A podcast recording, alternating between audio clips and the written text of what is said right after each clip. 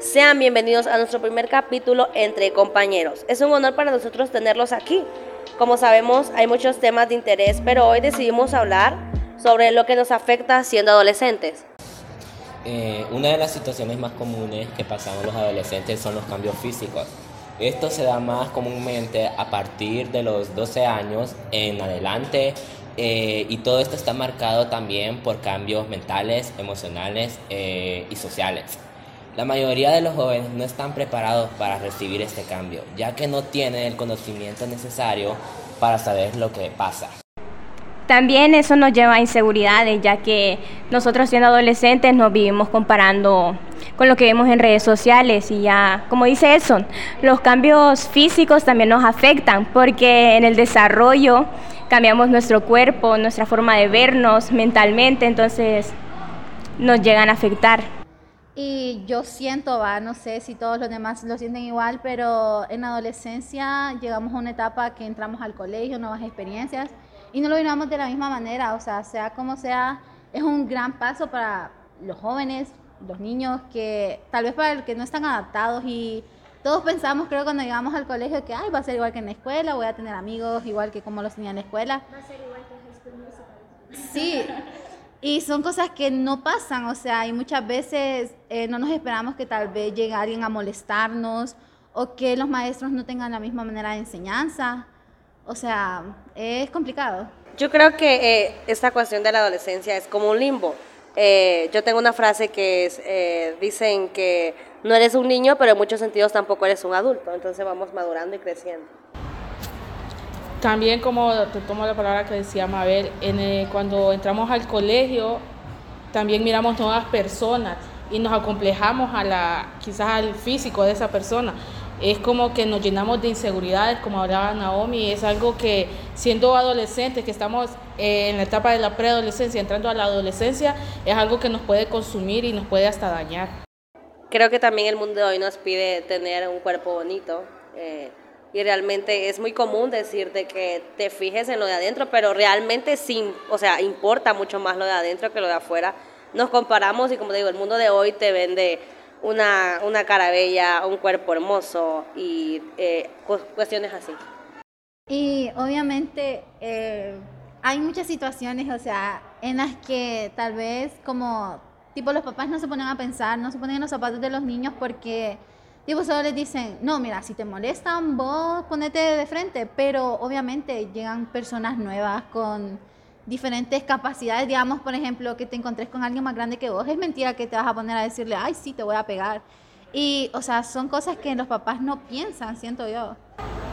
Así, creo que también los padres tienen un juego muy importante con respecto a, a las palabras que nos dicen a nosotros siendo adolescentes porque la palabra de un adulto influye bastante en la vida de un adolescente.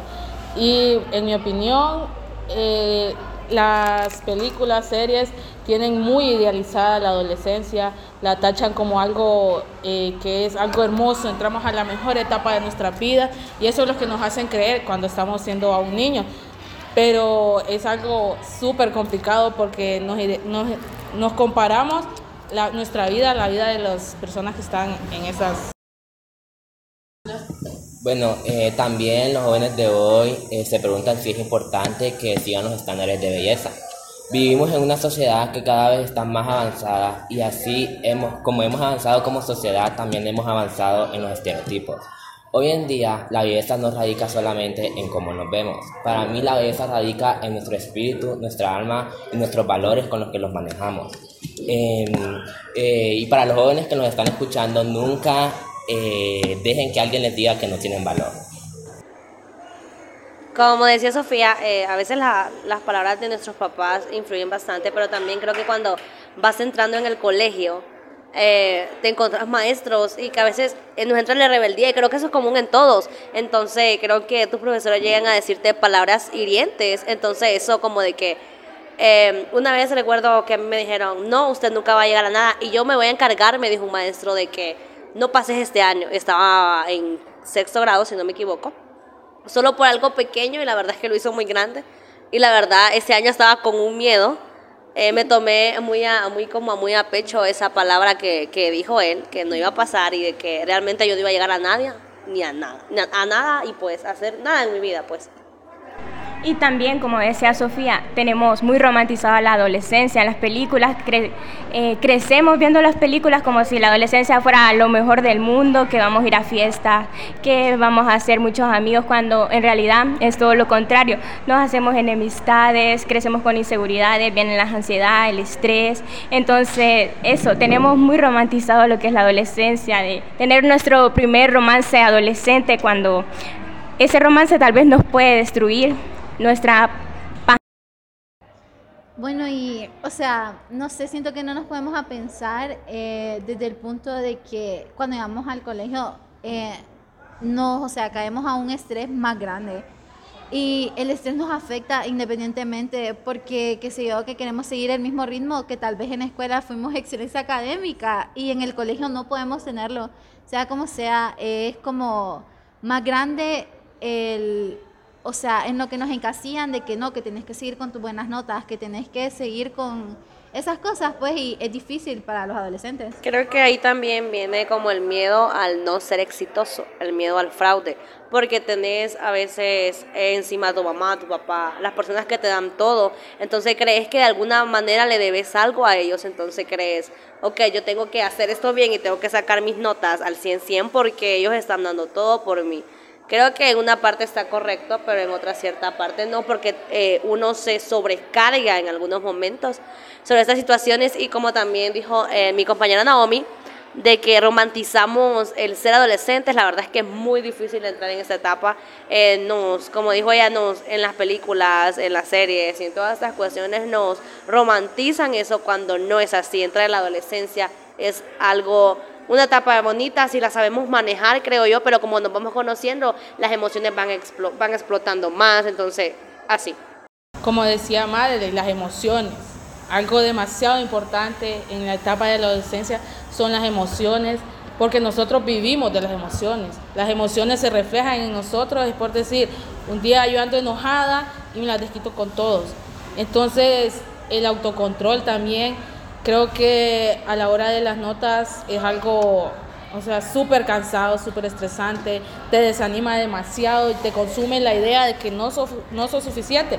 Porque esa frase de que, ay, una nota no te define, esa frase no tiene nada de sentido porque quizás yo haya sacado una nota pero alguno de ustedes saca dos puntos o un punto más, entonces yo me, yo me pongo a pensar, ¿por qué no soy suficiente? Yo me esforcé más, entonces es algo que en la adolescencia tiene mucho que ver el estrés del colegio y es algo que los colegios y escuelas no toman en cuenta. A ellos no les importa que un alumno no haya dormido nada en, todo en toda la noche, pero les importa que entreguen la tarea a, como, como la pidió, pero capaz y lo que a veces más enoja es que uno se esforzó tanto en esa tarea y ellos solo pasan una línea roja y no, no leen. Y fue algo tan estresante quizás para, para quien lo hizo y es algo que las escuelas deben de tomar en cuenta y más los colegios porque los colegios lidian ya con los adolescentes que ya pasaron o están pasando la etapa de la preadolescencia a la adolescencia y es un tema muy delicado. Eh, también como dijo Mabel, que sobre el estrés en la escuela puede llevar a tener una como máxima presión entre ellos. Eh, también eh, para ejercer que sus amigos o las malas influencias los lleven a consumir alcohol o drogas, etcétera, porque, o sea, toman el mal camino y eso está muy mal porque todo esto tiene que ver sobre la mentalidad de cada persona. Y o sea, literalmente cuando entras al colegio es como que no falta el que dice, ay, yo ya fumé, yo ya bebí, yo ya probé esto, yo ya hice lo otro. Y a uno le entra la curiosidad porque como, o sea, siempre hay alguien que alardea de esas cosas y te entra la curiosidad de decir, ay, ¿a qué sabrá? O ¿qué me va a hacer esto? Por ejemplo, o sea, tipo, Mucha, muchos chavos, yo sé que en séptimo es como que todos están en la emoción de que, ay, son nueva gente, y viene alguien más y te dice, no, sí, fíjate que mis papás no me dicen nada, y yo me voy, a, yo me voy al mall, y yo ando en el centro como que sin nada. Entonces te entra la curiosidad de esas cosas.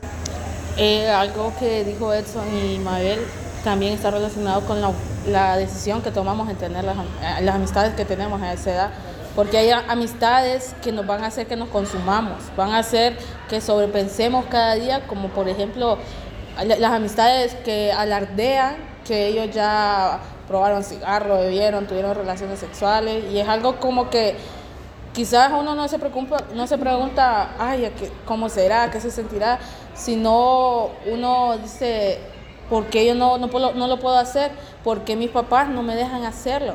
Pero eh, es también la influencia de los amigos y no toman la decisión.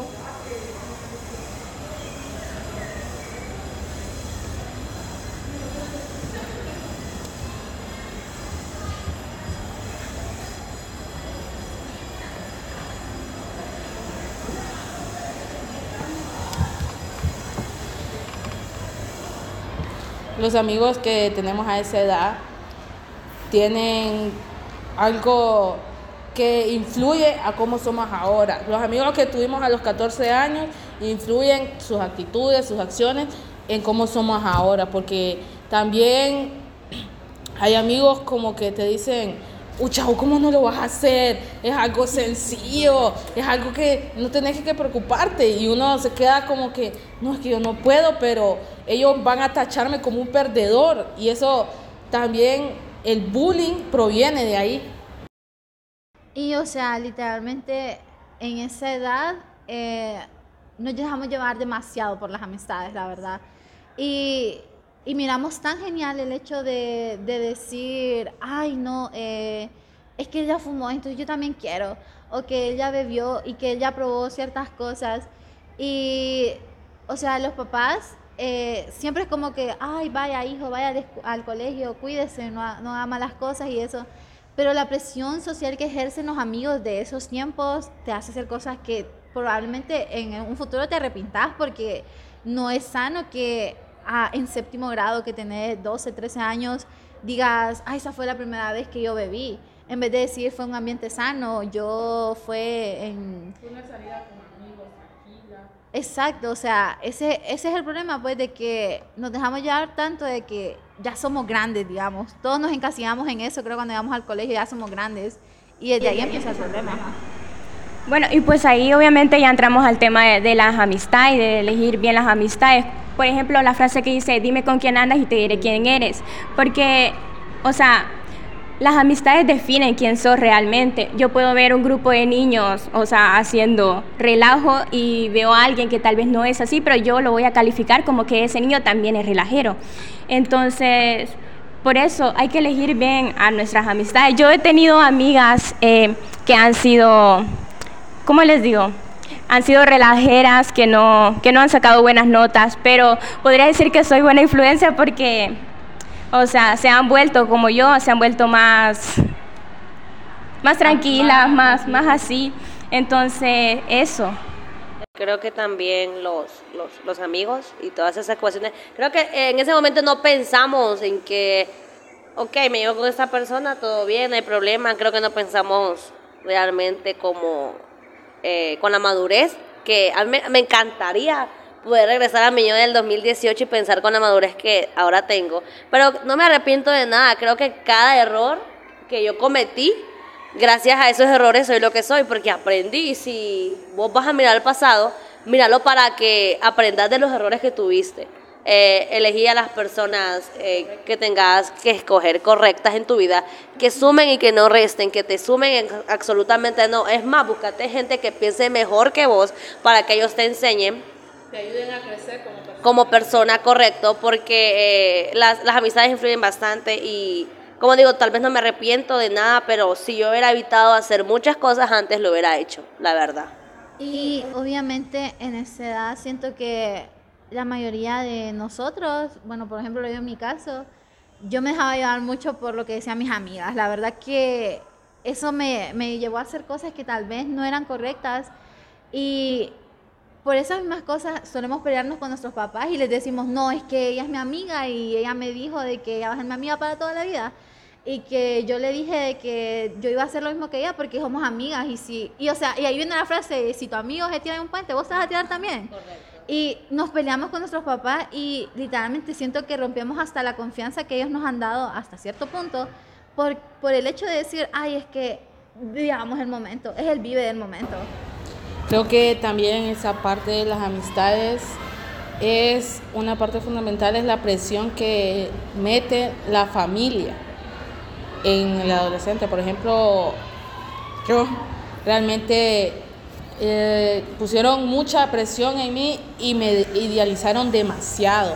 Como que Sofía es perfecta, Sofía va a sacar buenas notas, Sofía va a hacer esto cuando eh, esté en la universidad. Y eso es como que me lleva a acercarme a las personas que no son las adecuadas para mí, pero yo quiero, no quiero sentir la emoción, sino que quiero hacerles creer a mis papás que quizás no soy la persona que ellos idealizan.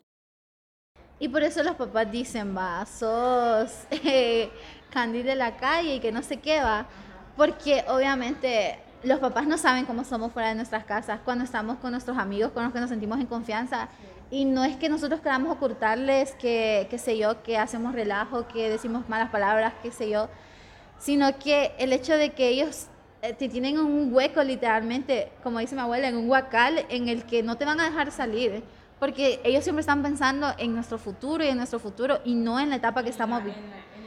En el ahora que estamos viviendo, porque sea como sea, somos adolescentes y queremos salir y qué sé yo, ir al cine, ir a comer con nuestros amigos. O oíme, exacto. Oíme, o pasa eso también de que llega un familiar a tu casa y hizo y preguntan un ejemplo, y madre, y yo, ay, no, mi hija, que no sé qué, y empiezan a hablar unas cuestiones, yo aquí como de que... Um, yo no soy así. Yo no soy así, no soy esa persona, entonces eso también es un momento como que a vos te hace hasta sentir mal, se podría decir. Y, o sea, y nuestros papás ejercen tanta presión en nosotros que hasta los vecinos le cuentan, no, que mi hijo en el colegio es bien portado, que lleva buenas notas, y lo encasillan todo en que somos hijos buenos con tener buenas notas. Porque si tener buenas notas significa que vos no te salís de clases, que vos, sí, que vos, pucha, te aplicas en el colegio y como te aplicas en el colegio... Exacto, y eso está mal hasta cierto punto porque sí está bueno preocuparnos en el futuro, pero hay que vivir las etapas.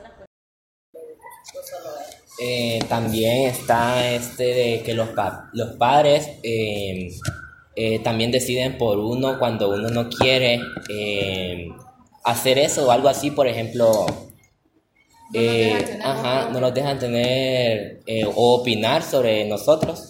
Un ejemplo sería la carrera que elegiste. Es cierto, sí, porque, por ejemplo, conmigo la mayoría de, mi, de mis primos que estudiaron aquí están estudiando informática y se grabaron de de esta carrera y como yo elegí hotelería porque yo no me quería dejar influenciar sobre las demás personas, o sea, estudiar informático, estudiar todo esto, estudiar otro, no, yo quería escoger lo que yo quería y nosotros escogemos ser lo que queramos en esta vida y en un futuro. Sí, porque por ejemplo mi, hermana... Eh, mi mami me preguntó a mí, ella sí me hizo la pregunta, ¿qué quieres estudiar en el colegio? ¿Qué carrera quieres sacar? Y yo le dije, no, a mí me gusta hotelería. Yo le dije, pucha, me llama la atención, que cocinar, que aprender esto, que, uy, ir a un hotel grande. Y me acuerdo que mi hermana me dijo, pucha, ¿cómo a vos si te dejaron elegir? A mí me exigieron que sacara finanzas, porque finanzas te da un buen futuro, porque ya aprendes a hacer cosas contables. Y, o sea, recuerdo que mi hermana hasta se sintió mal porque a ella la obligaron, pues, a literalmente a estudiar eso. Y, o sea, sí me, sí me hizo sentir como feo porque, pucha, dije yo, por eso a mi hermana, ella la obligaron a estudiar algo que no quería. Y no es justo que los padres hagan eso. Yo por eso pienso que nosotros en un futuro seríamos mejores padres porque, o sea, no nos vamos a olvidar de cuando fuimos adolescentes. O sea, yo, por ejemplo, si tuviera una hija, no le permitiría estudiar algo que ella no quiere si ella quiere, lo va a estudiar, no le voy a limitar nada, le voy a dejar tener opinión propia porque eso es algo que yo sé que muchos adolescentes quisiéramos tener, elegir por nosotros mismos. Creo que también con esa cuestión de los papás, a veces en nuestra propia rebeldía creemos que nosotros estamos bien cuando nuestros papás tienen una tienen la razón de que nosotros estamos mal. Es como dice Mabel, ella vas a una amiga a tu casa y ellos te dicen, ahí no es, ahí no es. Y como dijo Mabel, eh, somos amigas hasta la muerte y X cosa. Entonces, no creo que eh, yo después de, puedo decirte, algunos añitos, de tengo como dos o tres años de llevarme súper bien con mi mamá. Puedo decir que mi mamá es mi mejor amiga.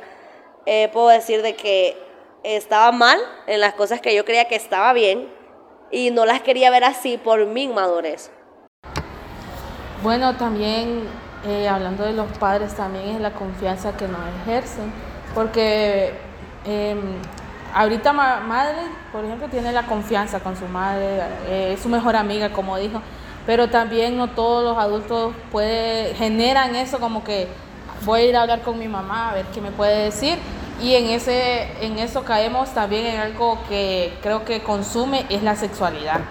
Porque los adultos de ahora, los adultos de ahora tienen como que e, ese, y tienen ese pensamiento que le influyeron sus mismos padres a decir, esto está malo, no puedes estar con una persona de tu mismo sexo. Y es como que a vos te hace sobrepensar, yo no estoy bien, eh, ¿qué van a decir mis papás cuando se enteren?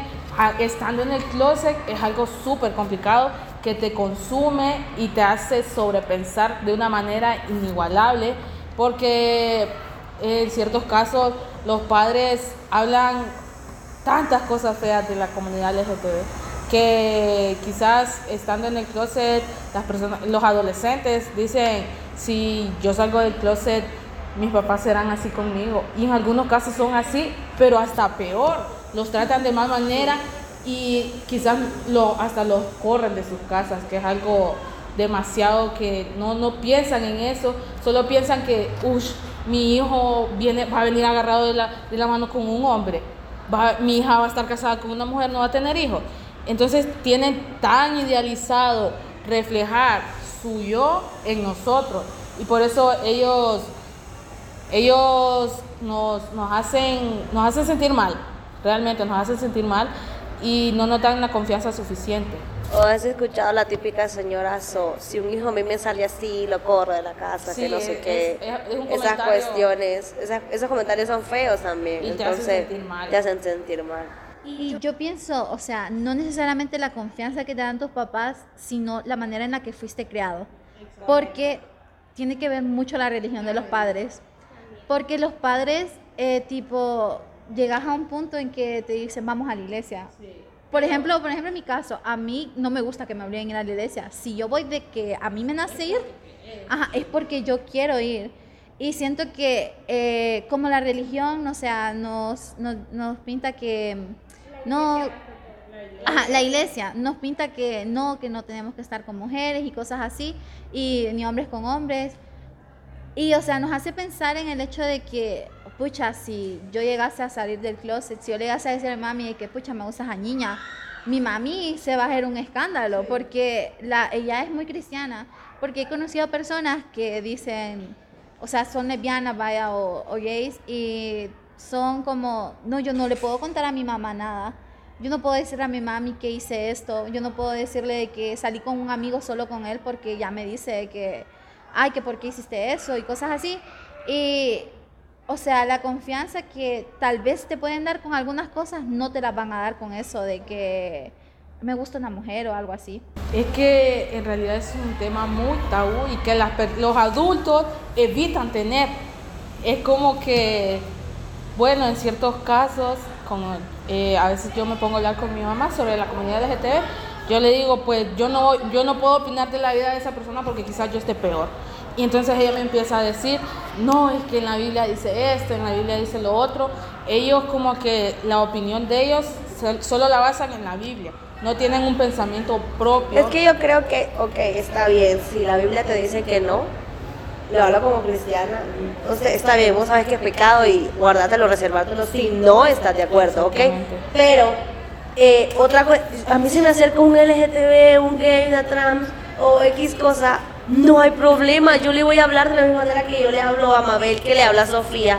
O sea, creo que eh, creo que hay un tabú en que si me acerco a esa persona. Y antes era peor porque creían que era una enfermedad que se le pegaba a la gente. Eh, en ciertos casos en la, antes decían, no, es que yo te voy a llevar al doctor para que te cure eso, para que te lave, y es como que... Te voy a llevar al... Ajá, te voy a llevar a la iglesia. Y también eh, ir a, bueno, a la iglesia católica es, tiene la comunidad LGTB como que muy como que no muy, muy aceptada, porque vaya, pucha, y no sé si han escuchado el, el, último que habló el Papa, que tuvo como una convivencia con ciertos adolescentes, ciertas personas, y él, ahí le dice, no es que ser homosexual no es pecado, son libres de amar, pero claro que él no va a decir, no, es que las personas de la comunidad no pueden existir, porque, o sea, se generaría un, una pelea. Ahí te das cuenta, cuenta que el verdadero problema son algunas personas de, de la religión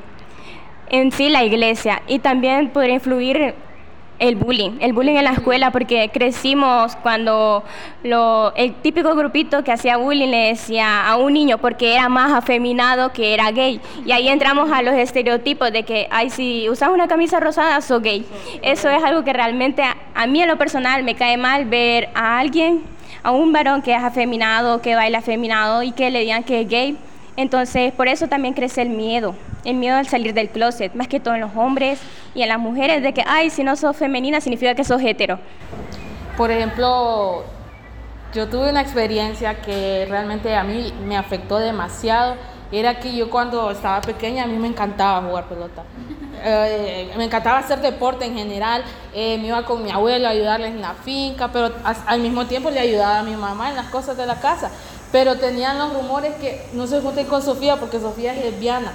Y es algo que a mí me consumía realmente porque me hacía decir, pucha, porque yo no puedo ser más femenina? Porque yo me, me, acuerdo que yo le decía, Dios, ¿por qué no me hiciste más femenina? Porque las personas empiezan a, a, caer ese bullying hacia mí solo porque yo, yo hago deporte.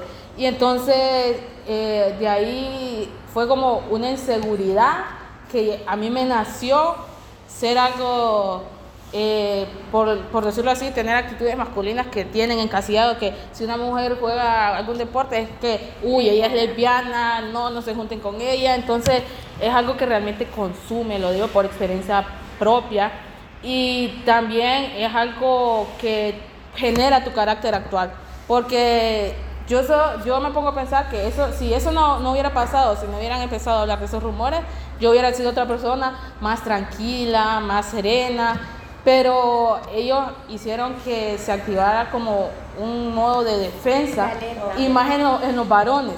En los varones es como que se, es como que ellos me hablan y no, porque en esa edad estaba en una etapa de 11 años, 14 años, en toda esa etapa y entonces los varones me decían, porque quizás yo era mejor que ellos jugando, era el problema y empezaban a decir, no, es que Sofía es lesbiana y no sé qué. Y si me miraban junto a una mujer, por ejemplo, junto a una de mis amigas, decían, ay, es tu novia, ay, no sé qué. Y quizás en ese colegio que yo estaba era un colegio pueblerino. Y entonces los rumores o sea, se esparcía. Eh, también el, que te mucho solo con varones. Con varones, oh, ahí, sí. ahí te abre una... Te abre un estereotipo demasiado. También, eh, las, personas que forman parte de la comunidad eh, critican, o sea, no te hacen, no te hacen ni más ni menos persona porque, por ejemplo, en el caso de los varones, como que los varones son los que más critican. Ah, por ejemplo, si alguien es gay, homosexual, o también los varones critican a las mujeres también. Y eso está muy mal muy mal porque, o sea, ellos, no les hacen nada de daño, a, a, esa persona, y, los valores, que, tienen, pueden ser bonitos, especiales, o... Es que también es la crianza que ha tenido en la casa porque una persona que ha crecido con todo el amor del mundo, con la comprensión, el apoyo, digo que esa persona es de las que se puede acercar a sus papás y decirle, eh, mami, pucha, mire que en el colegio me están diciendo esto, esto y esto, esto. Pero yo, yo realmente yo me ponía a pensar, si yo le digo a mi mamá que dicen eso, ella va a creer. Porque ella también me decía, eh, bueno, no sé, de las que estamos aquí, yo antes no, odiaba, bueno, aún más o menos, las faldas y los vestidos. Y yo solo con buzo, con algún pantalón. Y entonces ella me decía así, como sus comentarios que pegaban, pero entonces decía, Sofía, ponete algo más femenino, me decía, peinate, arreglate, porque, y es como que le dicen, peinate, arreglate, para que los chavos te miren, que no sé qué, y es como que, como que, no, yo solo me quiero divertir, estoy en una... Inculcan la aprobación masculina también. Y como decía vos, o sea, literalmente cuando te decían todo eso, solo eras una niña, solo tenías 11 años, o sea, ya te están inculcando eso y que tenés que ser, si sos mujer, tenés que ser femenina a fuerza, que eras o, no que eras. para que, o sea, que no les gusta que las mujeres se vistan de varones porque, no sé, para mí, a ellas les parece raro, a mi opinión. O sea. Y, o sea, y siento que más ahorita en la actualidad, digamos, las niñas que están más pequeñas, ya vienen con eso, de que, sí, con ese pensamiento de que, ay, me voy a vestir bonita para eso. Pero yo me acuerdo que cuando yo estaba pequeña, eh, al principio mi mamá me cambiaba, mi mamá era la que me elegía la ropa. Pero ya después llegó un tiempo en que yo quería verme, vestirme como yo sea que quisiese. Y mi mami, o sea, hasta hoy en día yo prefiero usar pantalones grandes que camisas grandes. Y mi mami es como que, ay, no, Kim, ponete algo más bonito. Sí, ponete una falda. Ahí tenés un montón de las que te he comprado. Pero yo, en lo personal, no me siento cómoda si voy a salir a la calle. Si yo sé que voy a salir a la calle, yo no prefiero usar esas cosas. Sí, porque, mira, yo también tengo una experiencia. Yo siempre he querido jugar con carritos. ¿Y qué pasa? No nos dejan jugar con carritos a las niñas. Entonces yo tengo una primita chiquita y yo siempre le digo a mi mamá que le compre carritos, que no le compre cocinas porque también le está inculcando ahí lo de, lo de cocinar. Ajá, tiene que cocinar. Entonces para mí también es importante comprar todo tipo de juguetes a los niños. Eso de, de los carritos y todas esas cuestiones a mí antes me gustaban los carros, ahora miro carros y eh, siempre como una persona mira esa troca, yo la quiero. O esta cuestión de nada le sirvió, la verdad, no dejar de jugar con carritos, yo amo los carros. Y sea como sea, es que, no sé, uno ya lo trae en la personalidad, tipo, si te gusta algo, te va a gustar para siempre. No es como no sé, como unas cosas que mediante el proceso las vas conociendo y te van gustando, sino que hay cosas que ya son de tu personalidad y que aunque tus papás te digan, no, no hagas eso, no, no te vistas así, no uses esos juguetes porque son de niño, no te juntes con los varones, ya lo traes en vos. Y igual al contrario, si sos demasiado femenina, que te gusta el rosado, que te gusta ponerte falda, ya está muy en vos y no vas a poder cambiarlo, pues. Por eso, como decía eh, Naomi en cierta parte, que nosotros seríamos unos grandes padres aunque la mayoría de adolescentes no quieren tener hijos. Pero eso se refleja en los traumas que uno trae, porque uno dice, no, es que, bueno, yo en mi opinión, eh, me encantan los bebés, pero yo realmente siento que una madre no soy una buena madre. A menos de que no tengamos un autocontrol. Ya nuestra mentalidad va ah, cambiando y, por eso también. Hay que tomar en cuenta que tenemos que tener responsabilidad, tenemos que tener... Eh, responsabilidad también financiera y mentalmente para tener un hijo. Entonces es muy complicado y muchos adolescentes no piensan en eso. La mayoría de, por ejemplo, las mujeres, pues, o sea, de los varones y mujeres tienen que tener una mentalidad, o sea, como más madura, o sea, como que quieren tener hijos como a los 30, quiero tener hijos a los 26. Y, y como por esa edad ya están como psicológicamente ya listos pero otras personas no están tan listas porque, o sea, no saben lo que es tener un bebé o tener esa responsabilidad tan grande. Y ahí viene otra cosa, que cuando alguien en el colegio llega a salir embarazado, uy, no. Ese es un problema porque, imagínense, va, todos venimos de una, creo que todos venimos de una de que si la llegas a cagar, si, salís con tu domingo 7, vos vas a ver, y literalmente siento que en ese momento las adolescentes, porque ustedes saben que nunca hablan mal del hombre, siempre es como que la chava. La chava, es que la, responsabilidad Es como que dicen, ay, vos me provocaste. Sí. Él a saber, a saber que él estaba tranquilo y vos no provocaste. No, de seguro, es que vos la mujer. Sí, vos le echan la culpa a la mujer, que la mujer. Y ahí es cuando viene el de el de que vos te tienes que cuidar porque vos sos la que va a perder. Nunca pierde el hombre. Por eso también es muy importante para mí que den clases de educación sexual. Bueno, realmente para mí es más importante que den de religión, porque religión, cualquier persona tiene una religión diferente, en cambio educación sexual todos en algún momento vamos a tener alguna experiencia, embarazos o cualquiera, y no vamos a saber qué hacer. Entonces, para mí eso es algo importante. Como dijo Naomi, que las relaciones sexuales o dar charlas, por lo menos normalizar eso de... Que no son tabú. Ajá. Que no son tabú. Eh, que porque algunas personas lo ven, no, no les enseñen eso porque están muy pequeños, pero eso tiene que estar, eh, por ejemplo, tienen que saberlo desde pequeños, por lo menos a la edad de 10 años, 9 años, 11 años.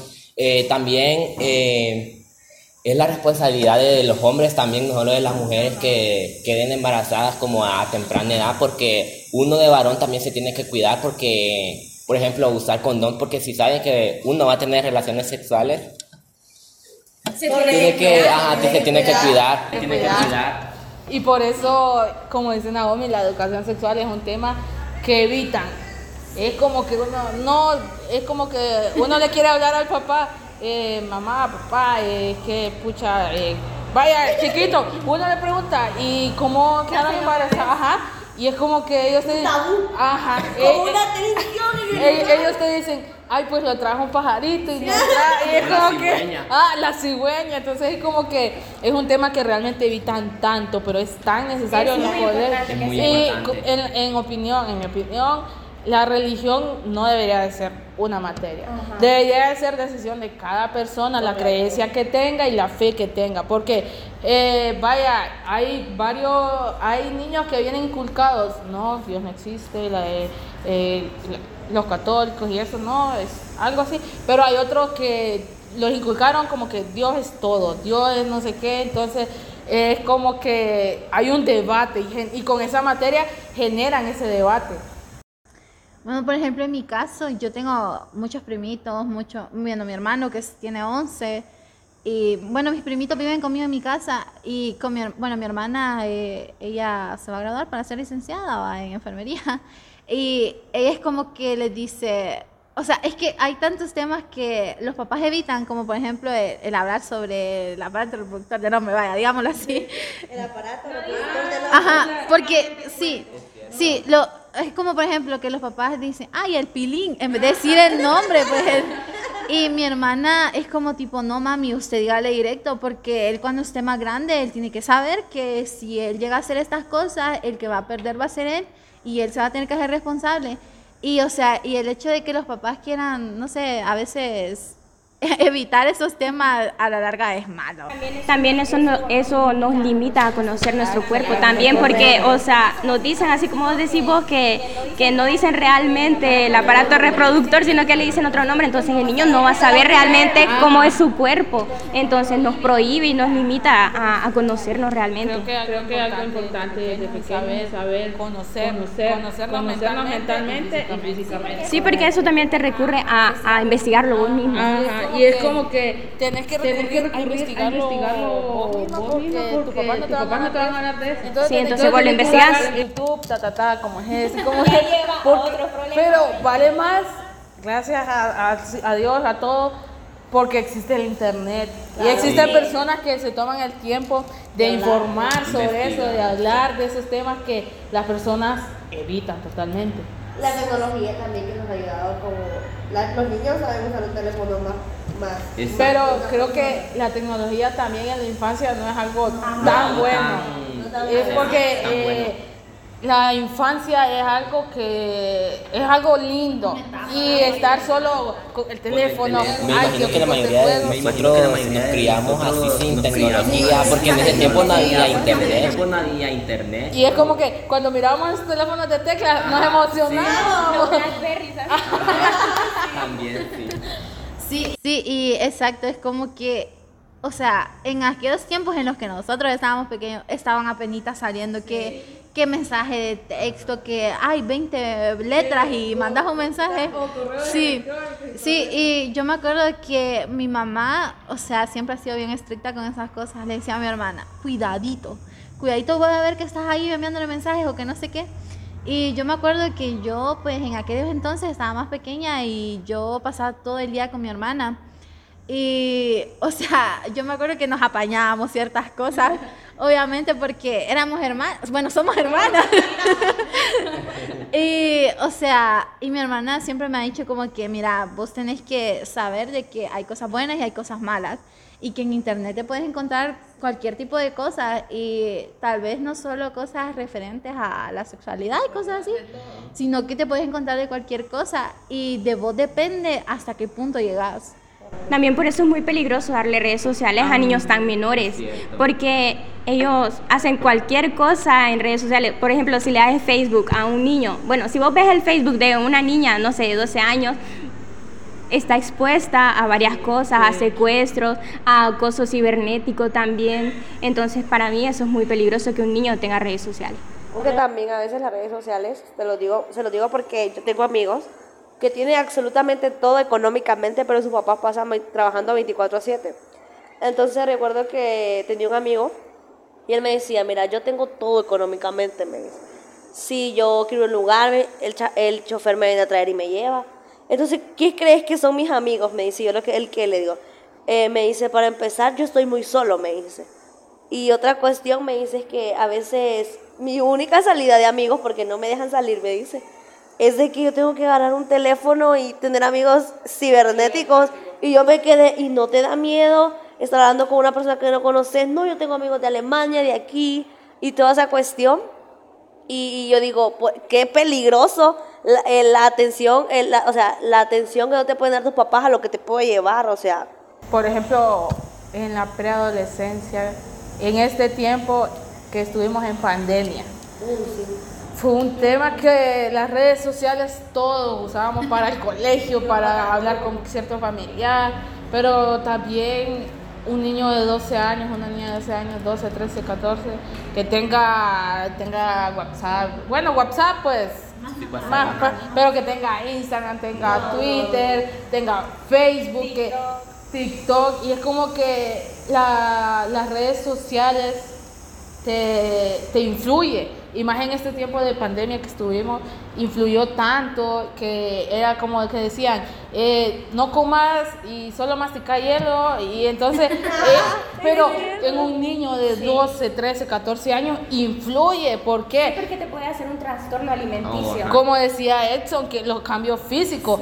Un, un- un niño va a decir, no es que yo quiero ser matricado porque eh, mi papi me dijo que estoy muy gordito y es como que... esos comentarios de esos co- esos comentarios de que ah sos bien bonita pero estás bien gordita qué comentarios Completamente inofensivo. inofensivos pero no lo son Y, o sea, siento que, bueno, aquí en Honduras, eh, el nivel de, de eso, de los problemas alimenticios y todo eso, o sea, sí está. Pero, eh, les, bueno, les voy a contar que yo tengo unos primos que se fueron para Estados Unidos. Y yo me acuerdo que cuando ellos estaban aquí, todos le decíamos a mi primo el gordo, porque él era gordito.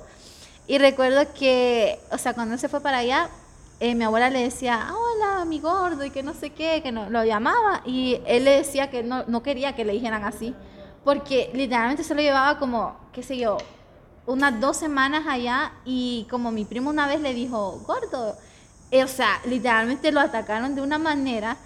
Y siento que, o sea, en aquí en Honduras sí es fuerte, pero en otros lugares es muchísimo.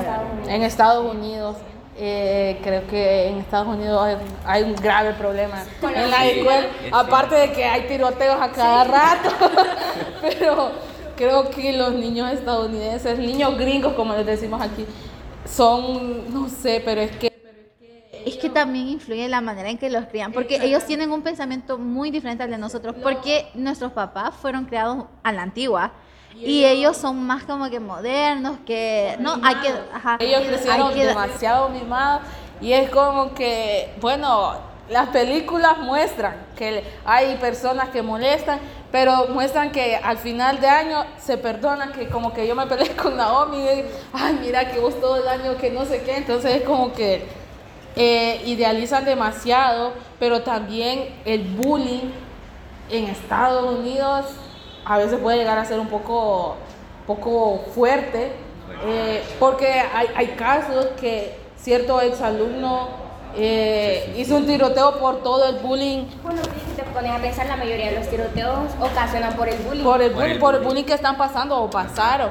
Y es como que a los, a los maestros no les importa y en lugar de eso, vaya, los tiroteos, en lugar de prohibir la venta de armas, prohibir todo eso, eh, hacen como que paredes para que no, no hagan los tiroteos.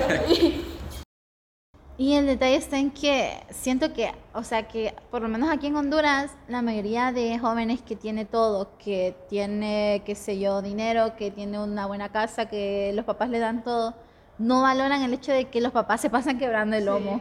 Y se refugian en eso de que no, pero yo paso solito en mi casa y que no sé qué. Y como dicen, va, eh, cada quien es un mundo, pero siento que a veces nos ahogamos en una gotita de agua habiendo un mar entero. Y literalmente no, no valoramos el hecho de que nuestros papás se pasan, que, bueno, por ejemplo, mi mamá 16 horas, porque es enfermera, y mami se quiebra el lomo literalmente trabajando. Y hay gente que no valora eso. Y yo, la verdad que yo aprecio bastante el, el esfuerzo que hace mi mamá. Porque yo antes decía, ay, yo quiero ir, ir a visitar a mis amigas, que mi mami me lleve, que me vaya a traer. Pero le- llegué a, a, un, a un punto de comprensión en que yo dije, no, mi mami, sus días libres son de ella. Y ella no puede invertir su tiempo libre en el que puede descansar en cosas que tal vez yo quiero por pura banalidad, pues. Pero también están los jóvenes que, bueno, viven en residenciales privadas. Y ellos, se, como dice los amigos de madre, que se, se quejan porque están solos, pero es que en realidad tienen, tienen razón por qué sentirse solos, porque creo que hay padres que dejaron so- solos en la etapa de la adolescencia, que están creciendo, o quizás desde pequeños y los han tenido quizás como niñeras, eh, aseadoras, y entonces es como que los padres también, que a veces buscan como que hacerse de las suyas para no, no esforzarse en ser un buen padre, sino que le dicen, es que yo te doy todo, no tenés por qué quejarte, pero es como, como, de calidad. como hablaba con una, con, con una amiga, es como que uno necesita ese tiempo, aunque no te lleves bien con tu papá, pero uno necesita ese tiempo como decir, pucha, ayer hablé con mi papá, me dijo esto y que fue divertido, ajá, y es como que eh, valorar, eh, valoran ese tiempo porque los papás se la pasan quebrando, es cierto, pero tienen que dejar un tiempo para su También hijo. tiene que convivir con Exactamente. Por porque eso ahí eh, también sale el término de que si no una niña no convive mucho con, con el papá, ya es el término de daddy issues. Porque Ajá, Exacto. y pero es que también los padres a veces... Es que eso, eh, para mí la verdad que es cierto dilema porque, o sea, compensás el hecho de que por lo menos vaya, te sientas solo, pero tus papás nunca te va a faltar un plato de comida. Nunca te ha faltado, qué sé yo, una cama, nunca te ha faltado ropa para vestirte. Entonces, no sé, siento que para mí es un, un dilema fuerte porque no puedes, puede- o sea, exigirle a tus papás que llevan todo el día trabajando y que a fuerza, no sé, tengan un espacio para vos cuando sabes que a vos nunca te ha faltado nada o que no has dicho, pucha, no hay ni una tortilla con sal en la, en la cocina. Y otros, otros niños que probablemente no tengan esas mismas cosas, eh, aún así tampoco tienen el cariño de los papás. Entonces es un dilema bien fuerte eso. Es que ahorita eh, estamos hablando como de la clase que es como que, eh, digamos, un ejemplo, yo no le estoy pidiendo a mi papá que me dé todo, que me dé lujos, que me dé esto, que me compre ropa de marcas, sino que yo lo único que pido es que me dé atención y me dé el tiempo que necesito, porque yo creo que eh, influye demasiado que en el tiempo de la niñez y adolescencia tus papás tengan una buena relación contigo, porque de ahí viene cómo te relacionas con las personas, porque, el- o sea, cómo te aprendes a relacionar viene desde la casa. Como tus papás te dijeron, mira, vos no hables con desconocidos. Pero hay, hay gente que dice, es que si no hablo con desconocidos, ¿cómo voy a ser, no voy a ser amigo? Pero es que a veces en esa parte, pues uno no puede hablar con gente, digamos, las niñas no pueden hablar con un chavo de 22 años que, ay, sí, pero es que eso genera como que, no sé, va, yo no, no, no, no lo he vivido, pero es como que dicen que las niñas de 12 años están con personas que, que son ya mayor de edad por la atención que no le dieron su familia.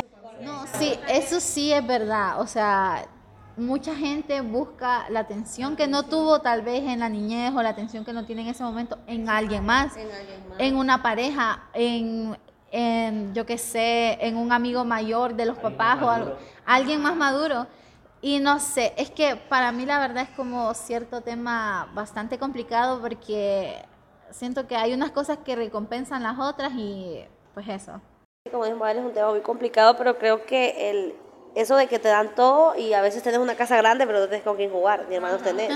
Entonces es una cuestión de sol creo que la soledad a la soledad a lo que te lleva, como dijo Sofía, te lleva a tener relaciones con otras personas. Ustedes se han fijado en esta está muy de moda esta cuestión de que hoy te conoce una persona, a los tres días le dice que te gusta y empieza una cuestión, hay un casi algo y al final no terminan en nada, te deja de hablar a la semana con esa otra persona con la que estabas hablando y es, es como esa persona no tiene atención, es un ciclo. Eso que a, a los tres días de conocer a una persona me dicen, ay, que te amo. Ay, Y ya surge, ahí ya surge el problema de que esa persona no tiene responsabilidad afectiva. exacto. Y también podría decirse que es por problemas de la infancia también. Sí, pero- Porque no, o tal vez sus padres no convivieron mucho con esa persona, entonces también puede influir eso. Sí, Es, es muy, es muy complicado este tema de, de eso, pero eh, también ahí viene la dependencia emocional que puede tener otra persona, porque como no sabes estar solo, te refugias en otra persona. Entonces, para opacar el dolor de que terminaste con esta persona, buscas otra rápidamente, porque no tenés la, la, la- el valor correcto. Creo que en eso de no, no saber estar solo, de la dependencia emocional que existen de- entre pareja. No sabe, es como que te hace sobrepensar y vos te decís, pucha, no me contestó hace seis horas. Uy, ay, ay, no, yo qué Y hice. tu, y tu mente está como de que recordando de no te... Está diciendo por qué, ay no, y entonces Hice algo malo, la dependencia emocional eh, es algo fuerte, pero que vamos a seguir hablando en otro tema. Les agradecemos por haber estado escuchando en esta plática entre compañeros. Los esperamos en el siguiente podcast. Muchas gracias y adiós.